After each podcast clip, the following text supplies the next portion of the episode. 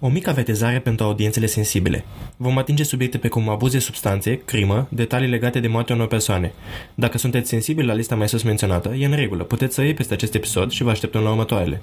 Conținutul ai în vedere surse sigure, precum interviuri, cărți, videoclipuri, declarații, dar conține opinii și impresii personale, așa că discreția ascultătorului este necesară și recomandată. Conținutul prezentat nu este recomandat copiilor.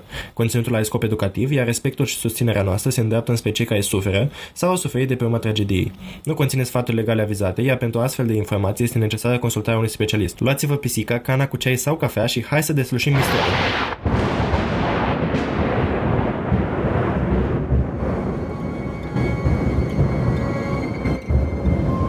În toamna anului 2021, două pisici au început propriul lor podcast. Apoi au spus, pur, să se facă lumină în acest caz. Iar apoi am apărut noi, Cristina și Alex, pentru a transmite mai departe voința pisicească. Să ne facem așadar comozi și hai să vedem ce ne-au dus pisicile în această săptămână. În acest episod vom discuta despre celebra Claudine Longe. Vom vorbi despre viața ei artistică, despre crima care a făcut-o și mai celebră, iar în final vom dezbate dacă a primit ce a meritat sau pedeapsa pe care a primit-o a fost prea ușoară. Hai să începem! Salutare tuturor! Bună! Nu ne-am mai auzit uh, de mult, cel puțin eu. Uh, am luat o nevrută pauză. Am fost, de fapt, ostracizat de noul nostru invitat. Nu, glumesc, n-am fost ostracizat, că mi-a făcut plăcere să o avem aici alături pe Alexa în episodul trecut și uh, mi-a plăcut foarte mult discuțiile care au luat naștere din acest nou duo. Întrebarea pentru tine rămâne, zurbagiu sau nezurbagiu? Uh, zurbagiu în totalitate. Da, sunt mândru să mă declar un, uh, un zurbagiu înrăit. Veritabil zurbagiu. Uh, nu știu de ce am impresia că e un adjectiv pe care l-ai pune unui cal. Zurbagiu care un cal care dansează așa, face trap. Merge la trap sau dansează cu muzică trap? Uh, dansează step. o, să, o să evit această întrebare și o să, o să spun că un cal care dansează step este zurbagiu. Ați venit pentru cele mai importante discuții chiar aici pe podcastul nostru. Trebuie să stabilim uh, niște boundaries în legătură cu zăbagii. Adevărul că este și un termen care poate însemna atât de multe și totuși să însemne nimic în același timp. Dar foarte fan, nu știu. Da, și mi se pare desprins din uh, descrierea serialelor românești și filmelor românești în general. Uh, Descrie de tipul prieten cu bucluc, uh, întâmplări cu bucluc, totul e cu bucluc la noi. Și uh, din alea cu, în care transformăm un titlu precum uh, Die Hard în, uh, în prietenul la nevoie se cunoaște. Sau alte proverbe românești uh, tradiționale. Dar uh, asta este industria cu care ne luptăm și cu care, pe care o consumăm. Și uite, apropo de asta, în ultimul în ultimele săptămâni am impresia că a apărut, uh, cred că este pe Netflix, uh, filmul românesc Horror. Da, deci care, uh, de care nu prea vedem un stil, un gen uh, cinematografic pe care nu prea îl vedem transpus în română, și anume Capra cu Treiez. Și dintre ele mi se pare interesant. Este un film, uh, nu l-am văzut încă, dar este un film care cred că merită explorat doar pentru că face ceea ce face. Pentru că noi suntem ca români așa protectivi cu tradiția noastră și cu poveștile noastre tradiționale. Vai, dar cum să transform capra cu trei iez într-o poveste horror? Care, by the way, deja este o poveste horror. Pentru că stau trei capete de miei de iez la geam rânjind cu cablele tăiate și capra crede că e fie ei. Încă vii. Adică și deja este horror. Da. Și lumea uh, protejează aceste povești tradiționale inocente, spunând că, vai, dar cum să faci uh, un film horror bazat pe asta sau pe scufița roșii, care vine un lup și o mănâncă? Little mănâncă și pe ea și pe bunică sa și apoi vânătorul uh, bagă un cuțit în băta lupului ca să le scoată. Gen, ok, ador poveștile noastre tradiționale pentru simplu fapt că fac asta. Și anume, nu le teamă să exploreze anumite subiecte pe cum moartea sau așa și le transformă în ceva ludic și frumos. Și după aia venim noi și spunem, vai, dar e păcat, așa o poveste de frumoasă să o transformăm în film horror. No, deja era.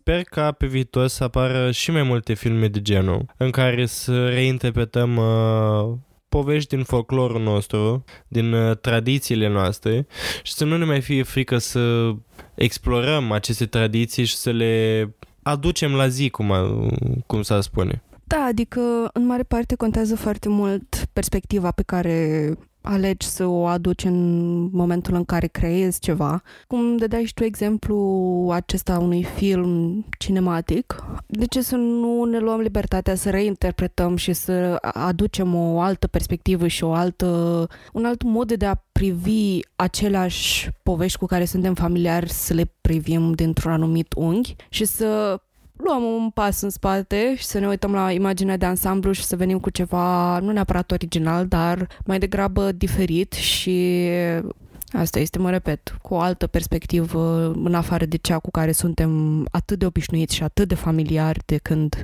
suntem copii. Adică noi așa suntem uh, învățați să glorificăm aceste povești cu prinți și prințese care sunt foarte convențional și heteronormative și trebuie cu o minte foarte maturată, chiar și părinții noștri probabil că nu au reușit să vadă în felul ăsta modul în care clasicele basme sunt atât de greșite, adică hello, abuz sexual, săruturi fără consimțământ și o fetiță de minoră trăind cu șapte bărbați maturi. Și trebuie, you know, să vezi toate lucrurile astea la rece, să te gândești la ele mai departe decât modul în care ne-au fost hrănite inițial. Da, sunt șapte bărbați maturi, dar sunt pitici. Da. Că în desen se puneau toți unul peste altul și ajungeau la înălțimea la albă ca zăpada. Deci nu se pune. Da, greșeala mea. Uh, logica mea eronată. Dar uh, mi se pare foarte interesant și um, mă re- ne reîntoarcem cu câteva episoade în urmă când vorbeam despre acele poști din copilărie și desene animate din copilărie. Și um, mi se pare interesant să aud și de la voi uh, aceste descoperiri personale, pentru că mi se pare că fiecare în funcție de ce consumam când eram uh, copii, ce povești, ce întâmplări vi se par acum când vă uitați înapoi greșite. Și sunt curioasă cine, cât de repede ați realizat cât de morbide sunt poveștile și basmele copilăriei pentru că dacă e să deschidem acea, acea conservă de vierbi, cum s-ar spune, uh, este, este foarte mult de depănat și este foarte mult de discutat. E o lume absolut fascinantă când începem să vorbim despre originile basmelor și varianta lor uh, originală. Dar uh, zic să rămânem în realitate ancorați și să trecem la cazul de true crime de astăzi? Da, sunt de acord. Uh, să ne întoarcem la realitatea care de multe ori uh, întrece basmele în uh, orori și alte cuvinte care încep și conțin foarte multe răuri.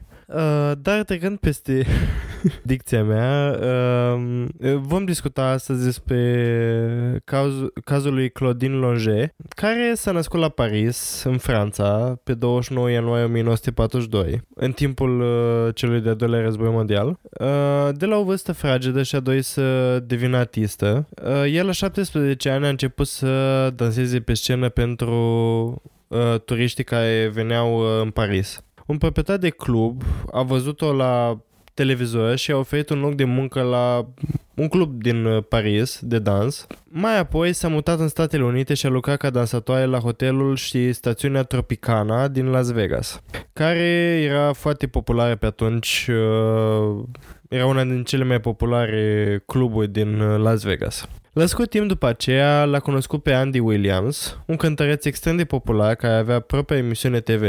În acest moment, Andy avea 32 de ani, iar Claudine avea 18 ani. Există multe povești despre cum s-au cunoscut cei doi, una dintre ele fiind că Andy a ajutat-o pe Claudine după ce acesteia i s-a stricat mașina cea mai oficială este faptul, este cea în care ea a fost invitată la emisiunea lui Andy Williams și așa s-au cunoscut. Cuplul avea să se căsătorească pe 15 decembrie 1961 și avea să aibă trei copii în decurs de 8 ani. În 1963, Claudina a apărut în emisiunea McHale's Navy. Ea a fi continuat să apară într-o serie de alte seriale precum Combat, uh, 12 O'Clock High și Hogan's Heroes și a primit un contract de înregistrare în 1966 cu A&M Records. Ea a înregistrat o serie de albume și single-uri în următorii ani. Uh, cuplul format din Claudine și Andy au devenit, a devenit foarte popular și au ajuns să se împrietenească și cu Robert F. Kennedy și cu soția acestuia.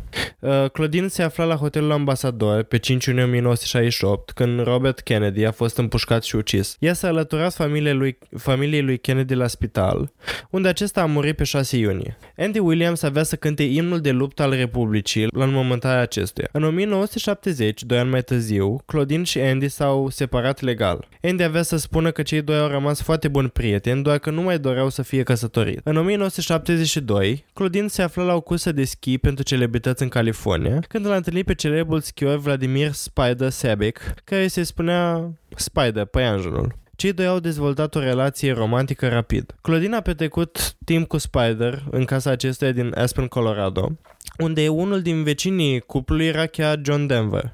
Uh, Claudine avea să se mute definitiv în casa lui Spider, iar când divorțul ei a fost finalizat, cei doi au dus un stil de viață petrecăreț care includea cantități excesive de cocaină și alcool. Cuplul a început să aibă probleme și în ceea ce privește relația lor romantică. Spider era celebru și atrăgător. Mai multe femei își exprimau interesul față de el. El era de asemenea destul de interesat de ele. Văzând asta, Claudine devenea din ce ce mai geloasă, iar cu ocazie când cuplul se afla într-un club de noapte, chiar i-a aruncat un pahar de vin în cap pentru că el nu i-a acordat suficient atenție. Da, până acum uh, se aseamănă foarte mult cu alte cupluri de, de persoane populare din, din acei ani. Și uite, numai de vreme de episodul trecut am vorbit despre Sid and Nancy care tot erau uh, un cuplu popular de artiști și cântăreți.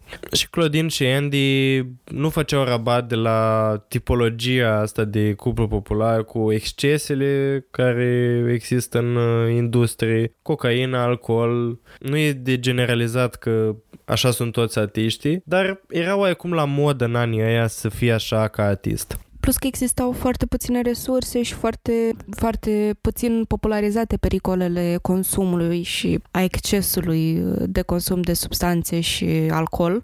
Lumea pur și simplu se lua după faptul că, oh, mă simt bine, continui, it's the way to go. Și bine, în uh, momentul de față mi se pare că auzim din ce în ce mai puțin despre asta și dar e rezultatul faptului că conștientizăm mai bine ceea ce se întâmplă în cadrul acestor uh, pattern acestor șabloane de comportament. Da, ei mergeau pe principiu că seara asta mă simt bine. Și vreau să chefuiesc. După cum uh, spune un uh, recunoscut uh, artist uh, român. Luptăm să-l introducem la BAC. Ne întoarcem însă la viața de cuplu a lui uh, Claudine și a lui uh, Spider, omului Payangan, și ne axăm pe data de 21 martie 1976. După ce și-a petrecut ziua la ski în Aspen, Colorado, Spider s-a întors acasă și și-a dat jos toate hainele, cu excepția lenjeriei termice, care se, poate la, se putea și pe atunci la ski, se poate și acum, se apuca omul să facă un duș. Plănuia să meargă singur la o petrecere în acea seară. Se afla în baie când Claudine a intrat, ținând în mână o imitație de pistol semiautomat Luger, cu cameră de, de calibru 22. Uh, o să vedeți de ce pun accent pe aceste detalii. Pentru că un Luger adevărat este încărcat uh, poate fi încărcat cu unul dintre, din două cartușe, ori cu 7,65 cu 21 mm, ori cu cartușe de 9 cu 9, pe 19 mm. Nu știu foarte multe detalii despre arme de foc, dar ideea este că era o imitație de Luger și nu în general era o armă cu care nu poți omorâ o persoană decât dacă ai noroc mai ales că era în mâna unei persoane neexperimentate. Asta este punctul pe care vreau să-l fac. Uh, și eu ce știu despre arme știu din uh, jocurile video de tipul PUBG și cam atâta. Am recunoscut uh, calibru 9 care se folosește pe Uzi și pe Vector mai nou. Înainte era pe Vectorul era pe alt, alte gloanțe, acum l-o schimbat pe 9. Uh, și cam atât, da. Da, și 7,62? Uh, AKU și DP-ul de pe 28. Da, uh, ai luat testul de PUBG. Nu știu dacă ace- astea sunt gloanțele în realitate, dacă așa se respectă calibrele, dar uh, ne pricepem la PUBG. Ideea este că, după cum ziceam, folosea un pistol cu cartușe foarte slabe, cu putere mică, practic o armă experimentală, un fel de două feluri. Iar Claudine a folosit această armă pentru a-l împușca o singură dată pe Spider în abdomen.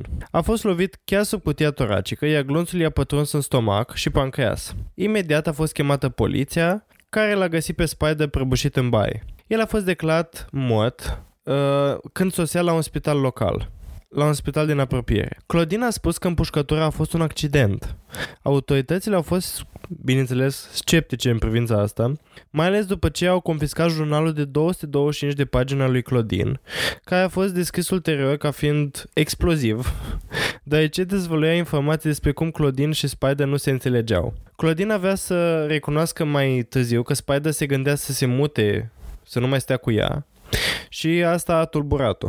Uh, poliția i-a ordonat lui Claudine să furnizeze o probă de sânge. Aceștia au susținut mai târziu că ea avea cocaină în organism. Ea a fost acuzată de omor prin imprudență pe 8 aprilie 1976, însă cazul acuzării a suferit câteva eșecuri în timpul procesului. Poliția nu a avut un mandat pentru jurnal sau pentru proba de sânge, astfel că ambele probe au fost inadmisibile în instanță. De asemenea, poliția a permis unor persoane care nu erau familiarizate cu armele de foc să mânuiască arma, astfel încât au erodat într-un fel probele care erau disponibile pentru a fi prezentate. La început, la proces nu existat prea multe probe pe care să se bazeze, deoarece acest caz a fost destul de limitat în ceea ce privește circumstanțele. O persoană o împușcă pe alta în timp ce victima se afla într-o baie, așa că poliția nu și-a practic și-a îngropat ultimele dovezi pe care le avea, necerând mai întâi uh, mandat uh, de percheziții pentru acel jurnal și pentru proba de sânge. Practic totul ar fi putut sta diferit dacă ei ar fi cerut chestiile astea și și-ar fi făcut treaba așa cum își face un polițist normal.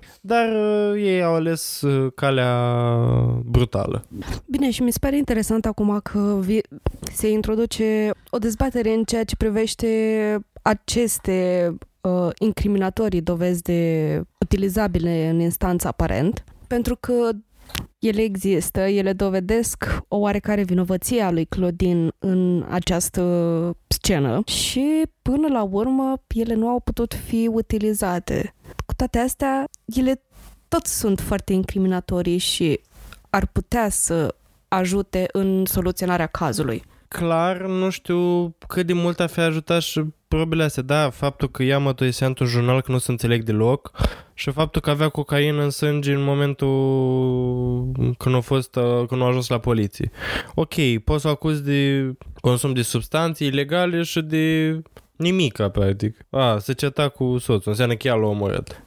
Nu prea sunt de acord în general cu mentalitatea asta, deși aici poate că ar fi fost de folos. Însă ceea ce m-a uimit tot timpul este obiectivitatea de care dau dovadă cei care judecă cazurile astea. Pentru că nu s-au lăsat influențați de probele care chiar dacă nu au fost admise în instanțe, ele existau. Adică, ok, să zicem că cineva omoară pe cineva și există o, o filmare cu el omorându-l pe, omorând persoana aia, dar nu avea mandat pentru ea și inadmis în instanță. Tu ca judecător, tu ca juriu, ești obligat practic să-i dai omului nevinovăția în lipsa altor probe, știind că acea persoană este vinovată.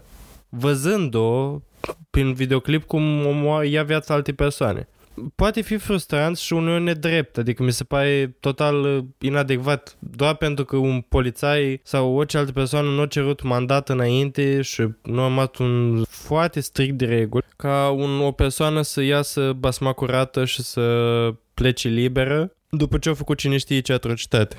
categoric aceste seturi de reguli au venit și s-a creat acest protocol de funcționare a admisiei probelor în instanță și de a parcurge un, un sistem juridic astfel încât să fie corect pentru toată lumea. Și vedem cum, cum aceste protocoale atât de rigide, care sunt atât de necesare la urma urmei în majoritatea cazurilor, vin împotriva soluționării altor cazuri care ar putea fi mai critice. Uite, spre exemplu, exemplul tău pe care l-ai dat cu clara dovadă că o crimă s-a întâmplat și acuzatul este cu adevărat vinovat. E puțin puierilă chestia asta cu jurnalul, într-adevăr, on a second thought și când te gândești mai mult de ce de ce scriem în jurnale ca să ne eliberăm de toate emoțiile care sunt prea puternice pentru noi uneori și pentru a le procesa mai bine și faptul că sunt nervoasă că m-am certat cu cineva, dar nu dovedește faptul că I would kill that person sau că aș, aș omorâ acea persoană. e, e puțin puieril, dar uh, în crearea unor circunstanțe văd cum ar putea fi folosit și utilizat. Și pe de altă parte, iată că aceste protocoale sunt cumva ignorate voit în cazul, uite, pe cum cel al fraților Menendez, unde ei au fost cumva constrânși să mătorisească lucru ilegal, dar care a fost acceptat în instanță pentru că... pentru că. Desigur că aici intervine și această discuție de statutul unei persoane care rămâne judecată, adică avem în cazul ăsta, nu știu exact care, este conclu- care o să fie concluzia cazului oficială, dar avem în discuție o persoană, o femeie frumoasă, convențional și atractivă și populară, adică este o celebritate, are un statut în societate, comparativ cu, uite, cum ai dat tu, frații Menendez, care într-adevăr aveau, erau super privilegiați în societate, dar în final aveau, uh, erau văzuți ca niște frați care și-au omorât părinții care tocmai le-a disipat această posibilă simpatie din partea juriului sau a judecătorilor. Am impresia că cu toate că totul este făcut ca să fie toată lumea sub aceeași uh, pătură în fața legii, tot, uh, din păcate, există aceste diferențe bazate pe clasă, statut, percepție, percepția noastră personală asupra anumitor uh, cazuri. Da, și am impresia că sunt mult mai multe cazuri de femei care sunt declarate nebune în cazuri ca astea decât bărbați. Adică bărbații au tendință să fie judecați și femeile să fie declarate nebune, că sunt femei, na. Așa zice în, în zic judecătorii, în mai predominanță bărbați. Ce mai cum o femeie poate să facă așa ceva și să fie întreagă la cap? Ea e ceva. Revenind, nu prea aveau dovezi uh, cu care să lucreze. Uh, iar un, expert, un, un expert balistic al acuzării a declarat că arma a fost declanșată de la o distanță cuprinsă între un metru și un metru și jumătate. Corpul lui Spider a fost găsit în poziție culcată și cu fața în direcția opusă celei în care s-a tras, din care s-a tras cu pistolul. Doi ofițeri de poliție au declarat că Claudine le-a spus că a găsit pistolul, a intrat în baie, l-a îndreptat pe Spider și a spus cuvintele bang bang. După aceasta, pistolul s-a descărcat ca și cum ar fi un fel de impuls din expresia verbală lui Claudine. Claudine a negat această versiune mai târziu și a negat că a fi spus vreodată acest lucru ofițerilor de poliție. Iată ce a declarat ea că s-a întâmplat. Spider stătea în baie, iar Claudine s-a îndreptat spre el cu pistolul în mână, cerându-i să-i spună despre pistol, că îl găsise. Spider i-a spus că arma nu trage, că e doar de, de expoziție. După aceasta, când a apăsat trăgaciul, arma a tras. În esență, Claudine spunea că Spider o învăța în acel moment cum să folosească pistolul, în timp ce el stătea în lenjerie intimă în baie. La acest moment, pe lângă acuzația de omor prin imprudență, jurului s-a permis să ia în considerare cererea de omucidere prin neglijență. Omuciderea din culpă este o, inf- o infracțiune care necesită o ignorare conștientă a unui risc substanțial ca o acțiune să aibă ca rezultat moarte. Standardul pentru Omucidere din, neg- din neglijență este o abatere flagrantă de la standardul de prudență, pe care o persoană rezonabilă ar fi trebuit să le exercite. Această acuzație este o infracțiune, astfel încât jurul a putea lua în considerare ori o infracțiune, ori o contravenție. După un proces în care a fost, au fost prezentate măturile lui Andy Williams în favoarea lui Claudine și un procuror foarte slab pregătit, jurul a condamnat-o pe Claudine pentru omucidere din neglijență. Așa că, până la urmă, a optat pentru infracțiune. Iar ea a fost condamnată la, ghici, 30 de zile de închisoare. Pe lângă asta, i s-a permis să-și spășească pedeapsa în orice mod dorea. A ales să o își spășească mai ales în weekenduri. A intrat pentru prima dată în închisoare în aprilie 1977, însă celula i s-a părut monotonă și neinspirată, așa că i s-a permis să o vopsească, pentru că nu e așa, unul dintre cele mai rele lucruri care se pot întâmpla în închi- într-o închisoare este un deținut neinspirat de celula în care se află. Șeriful a susținut că Claudine nu a primit alte privilegii speciale. Ea a fost dată în judecată mai apoi de familia lui Spider, însă cazul a fost abandonat cu condiția ca Claudine să nu vorbească sau să scrie niciodată despre acest incident. După proces, Claudine a plecat în Mexic împreună cu unul dintre avocații ei de a- ai apărării, Ron Austin. Acesta era căsătorit la acea vreme și avea doi copii. Cuplul avea să se căsătorească în uh, iunie 1985, după ce Ron Austin a divorțat de soția sa.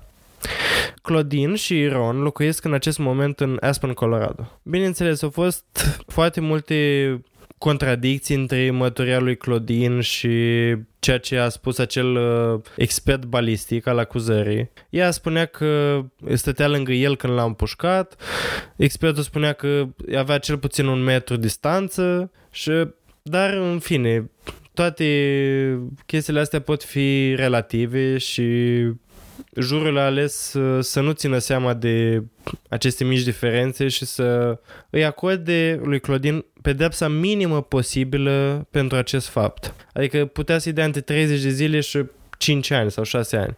Și a ales să-i dea 30 de zile în weekenduri. Întrebarea care se pune aici este a fost cu adevărat vinovată Claudine Longe? Din perspectiva asta, Claudine a recuperat un pistol pe care nu-l mai mânuise niciodată și l-a împușcat pe Spider, cauzând moartea acestuia în baie. Multe lucruri li se pot întâmpla oamenilor în timp ce stau în baie, în lejerie intimă, dar un gând care nu prea le trece prin minte este, hei, a trebuit să îi dau un tutorial de, de siguranță a armelor de foc soției mele.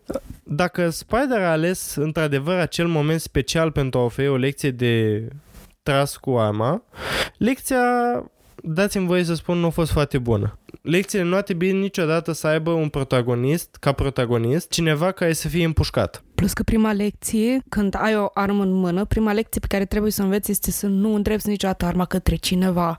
Oricine. Chiar dacă ai intenția sau nu ai intenția să tragi în acea persoană, nu îndrepți absolut niciodată arma înspre cineva. Fie ea și cu aer comprimat. Pe da, el a spus chestia asta și eu a spus cum așa? Este de recunoscut și faptul că Claudine avea un motiv pentru care să fie furioasă în acel moment. Spider se ducea singur mai târziu în acea seară la o petrecere. Era cunoscut ca fiind un, un tip uh, gagica ca așa vreau eu, da, ceva de genul. Așa că, într-adevăr, e posibil să fi fost puțin geloasă și furioasă. Uh, Spider își căuta alte interese amoroase cam tot timpul. Iar Claudine a fost deschisă mereu ca fiind posesivă și lipicioasă. Cuplul se certase de multe ori înainte, iar natura destructivă a relației a fost consemnată în jurnalul ei.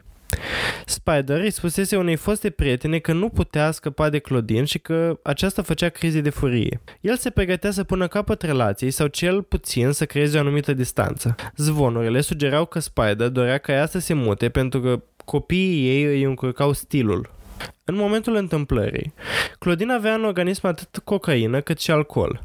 Arma a fost declanșată de la o distanță de aproximativ un metru și jumătate față de Spider. Acesta este o distanță neobișnuită dacă o persoană dă o lecție de utilizare a unei arme de foc unei alte persoane.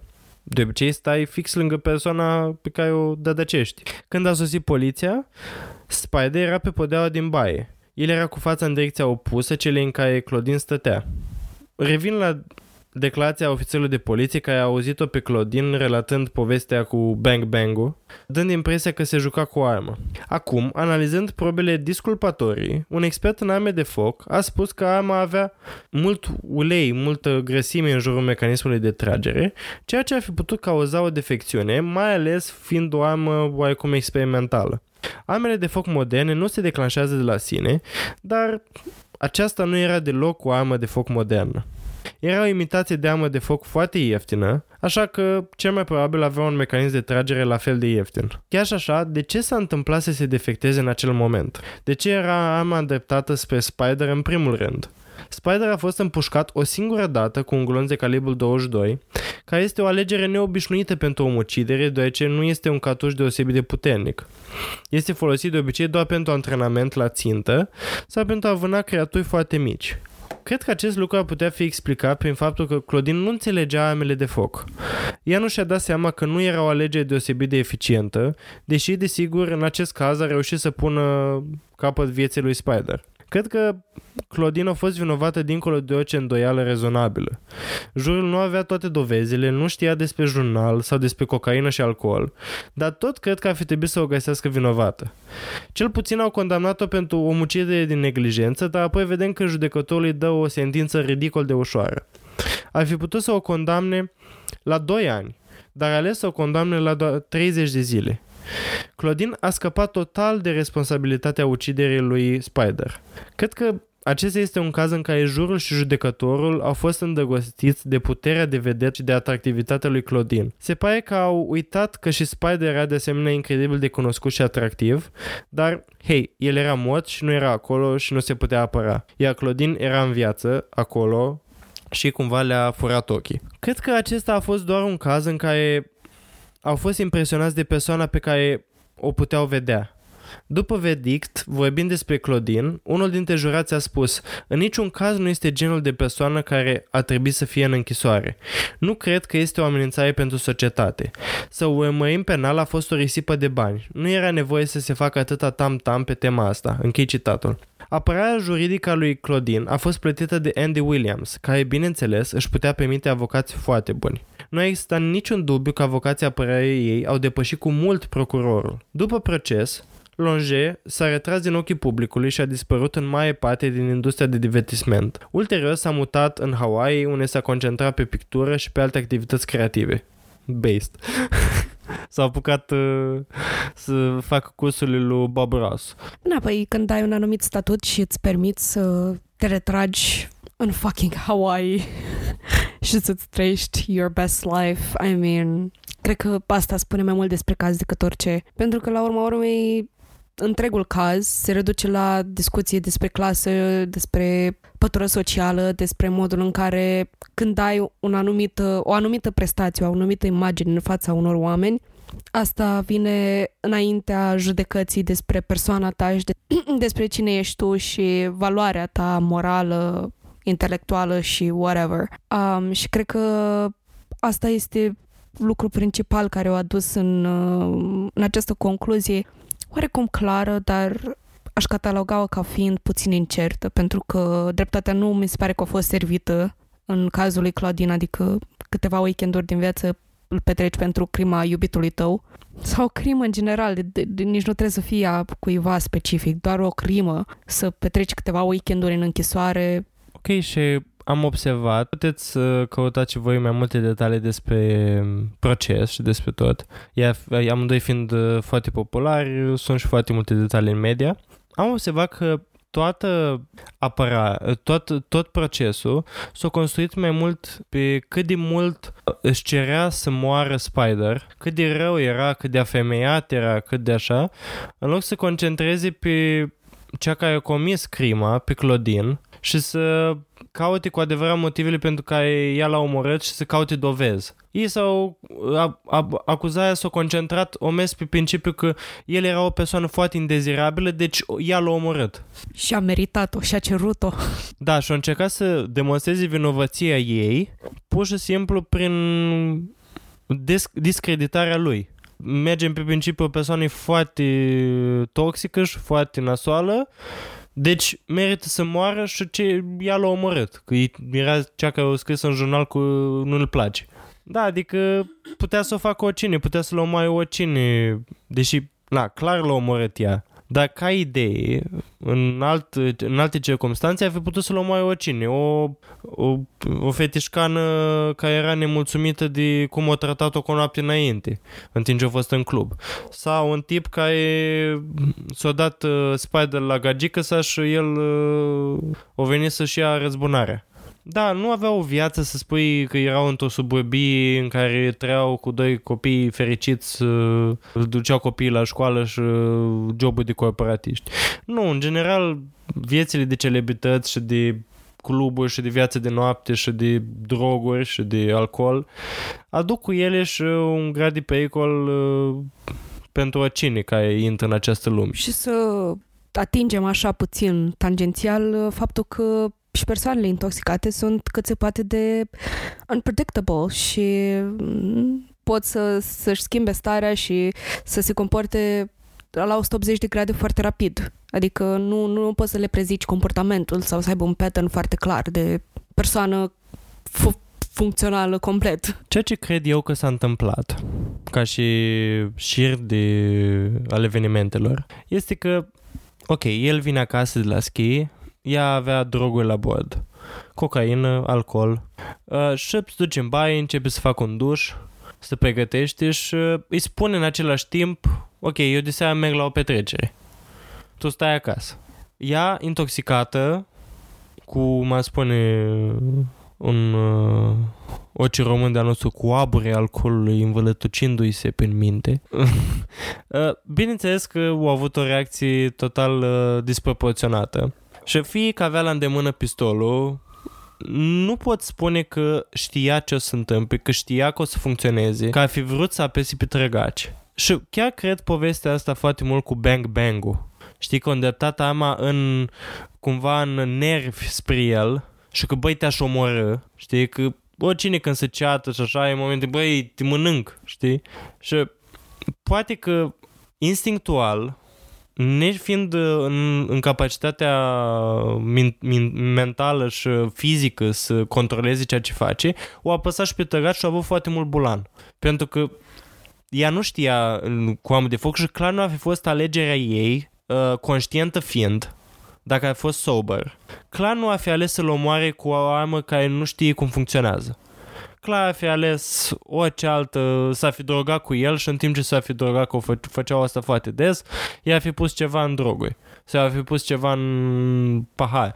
Sau dacă avea o natură mai violentă putea să-l omoaie cu un cuțit, cu orice altceva. O persoană pe care o urăști nu tragi în ea doar un foc și apoi pleci dacă e să fim a, așa de, de axați pe jurnalul ăla, cum spunea că îl ura, că nu știu cum. Ok, îl urăști, you despise him, vii, îl omori și tragi, ești sigur că îl omori, tragi 5 gloanțe acolo. Frumos. Și pe lângă faptul ăsta, ea l-a împușcat și el încă mai trăia. Astfel, dacă era conștientă, era și conștientă de faptul că el a putea să mătorisească, că nu știa sigur că o să-l omoare. Astfel, de ce nu mai tras un glonț? Dacă au văzut că e încă viu. Știi, o aștepta să vină poliția și să moare la spital, au avut un noroc incredibil. Bine, noroc, mai puțin pentru Spider. De asta mi se pare că ea nu este vinovată, bineînțeles. Și cum am spus și mai înainte, este vinovată, dar nu în sensul în care și clar nu merita doar 30 de zile, pentru că de, de exemplu, dacă conduci sub influența alcoolului și omoi pe cineva, nu înseamnă că trebuie să primești o pedeapsă și mai mică. Ar trebui ba chiar mai mare, pentru că conștient ai te ca la volan cu alcoolul în sânge.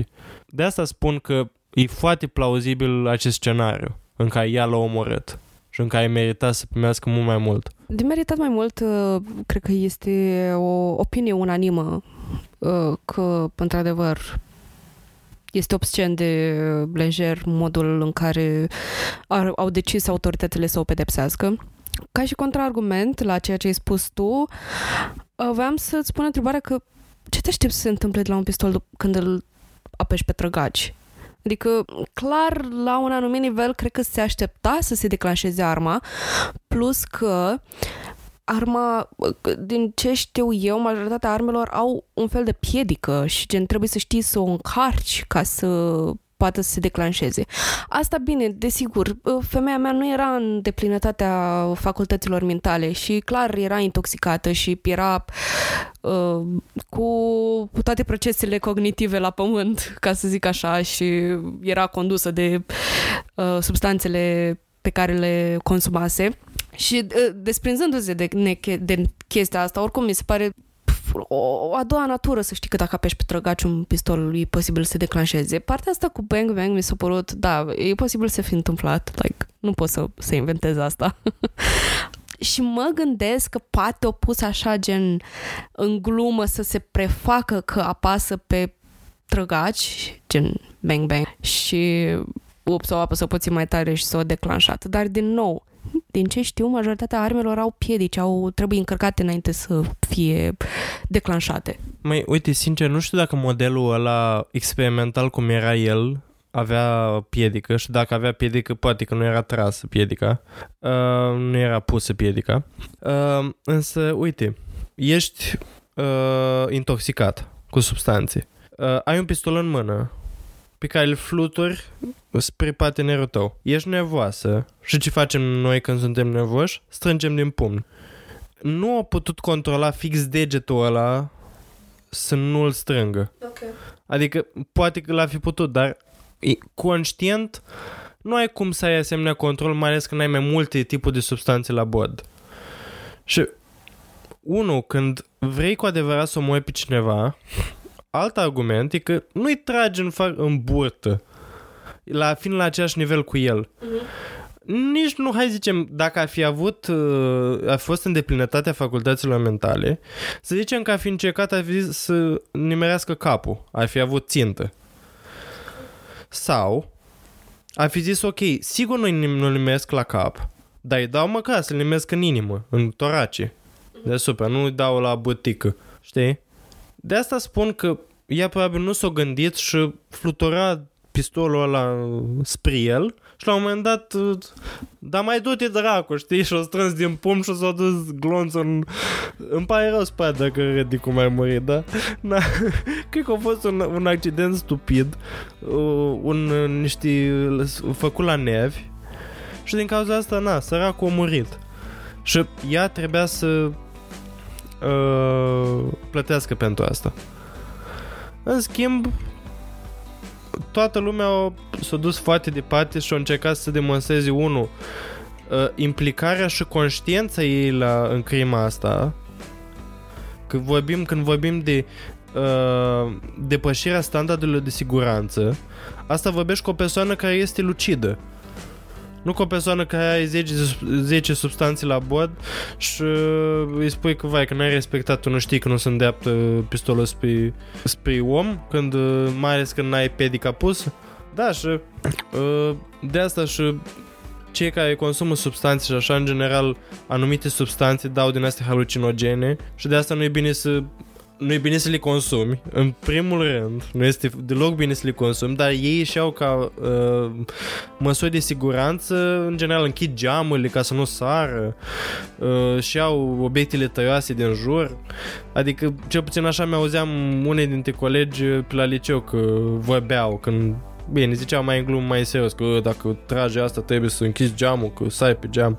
Da, sunt cazuri și s-au întâmplat foarte multe și de la droguri, hai să le spunem obișnuite, cum e cocaina, heroina, poate să dea stări din astea suicidale, violente, crize de violență, crize de agresiune, crize maniacale, da.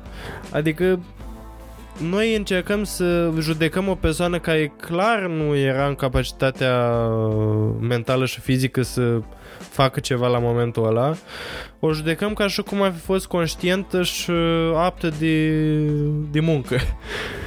Pe când ea nu era. Și na, mi se pare că s-a trecut prea ușor des, peste statusul ei de consumatoare de droguri de sub influența drogurilor în acel moment și s-a axat foarte mult acuzarea și totul pe cât de tare merita Spider să moară. Desigur că discursul trebuie adaptat la starea psihică a lui Claudine în momentul în care crima s-a produs, pentru că chiar și în instanță este un aspect important de discutat, adică mi se pare că vorbești diferit despre o persoană lucidă care face o crimă și o persoană care, vorba ta, este sub influența substanțelor și face o crimă categoric discursul trebuie adaptat în funcția asta, dar pe de altă parte mi se pare că cred că noi am depus mai multe efort mai mult proces uh, analitic în cazul ăsta decât au făcut autoritățile la vremea la care s-a întâmplat, ceea ce mi se pare foarte amuzant.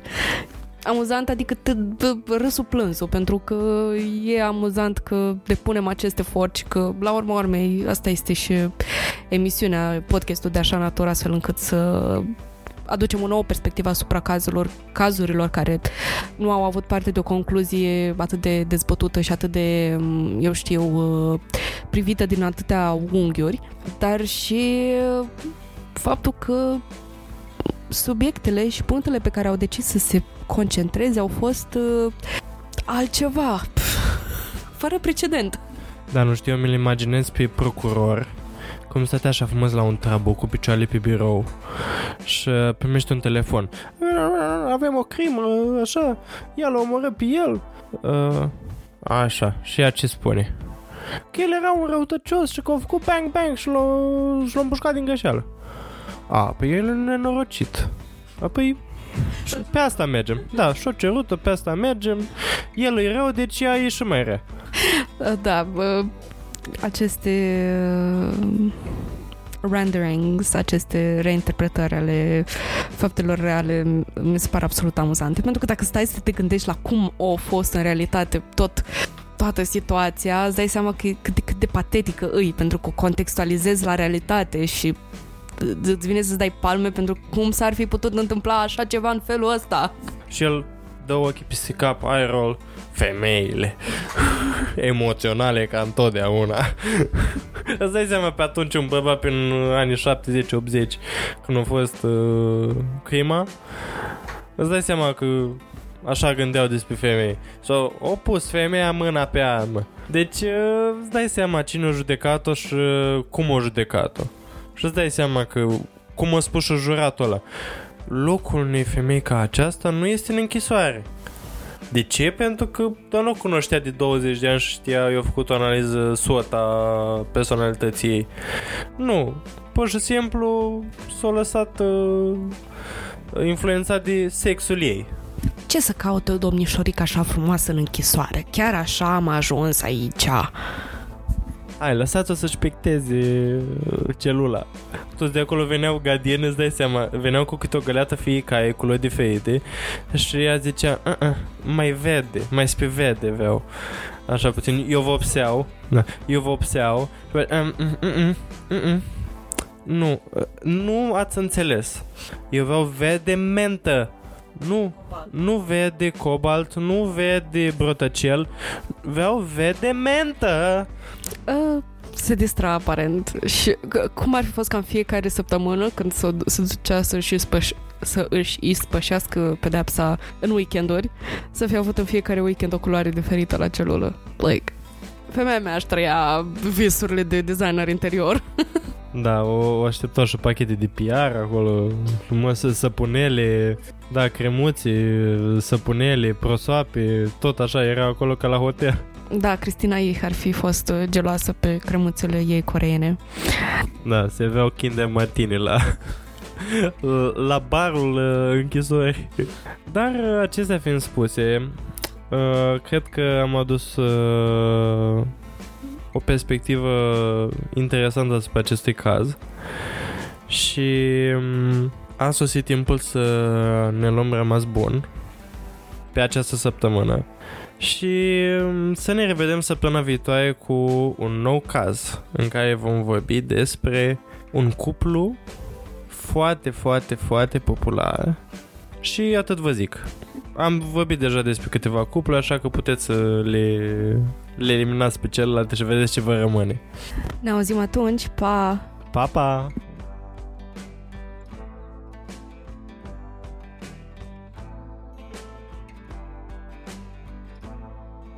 Acest podcast a fost înregistrat sub atenta îndrumare a gazelor noastre, pric și câlți. Nimic din toate astea nu ar fi fost posibil fără prezența lor.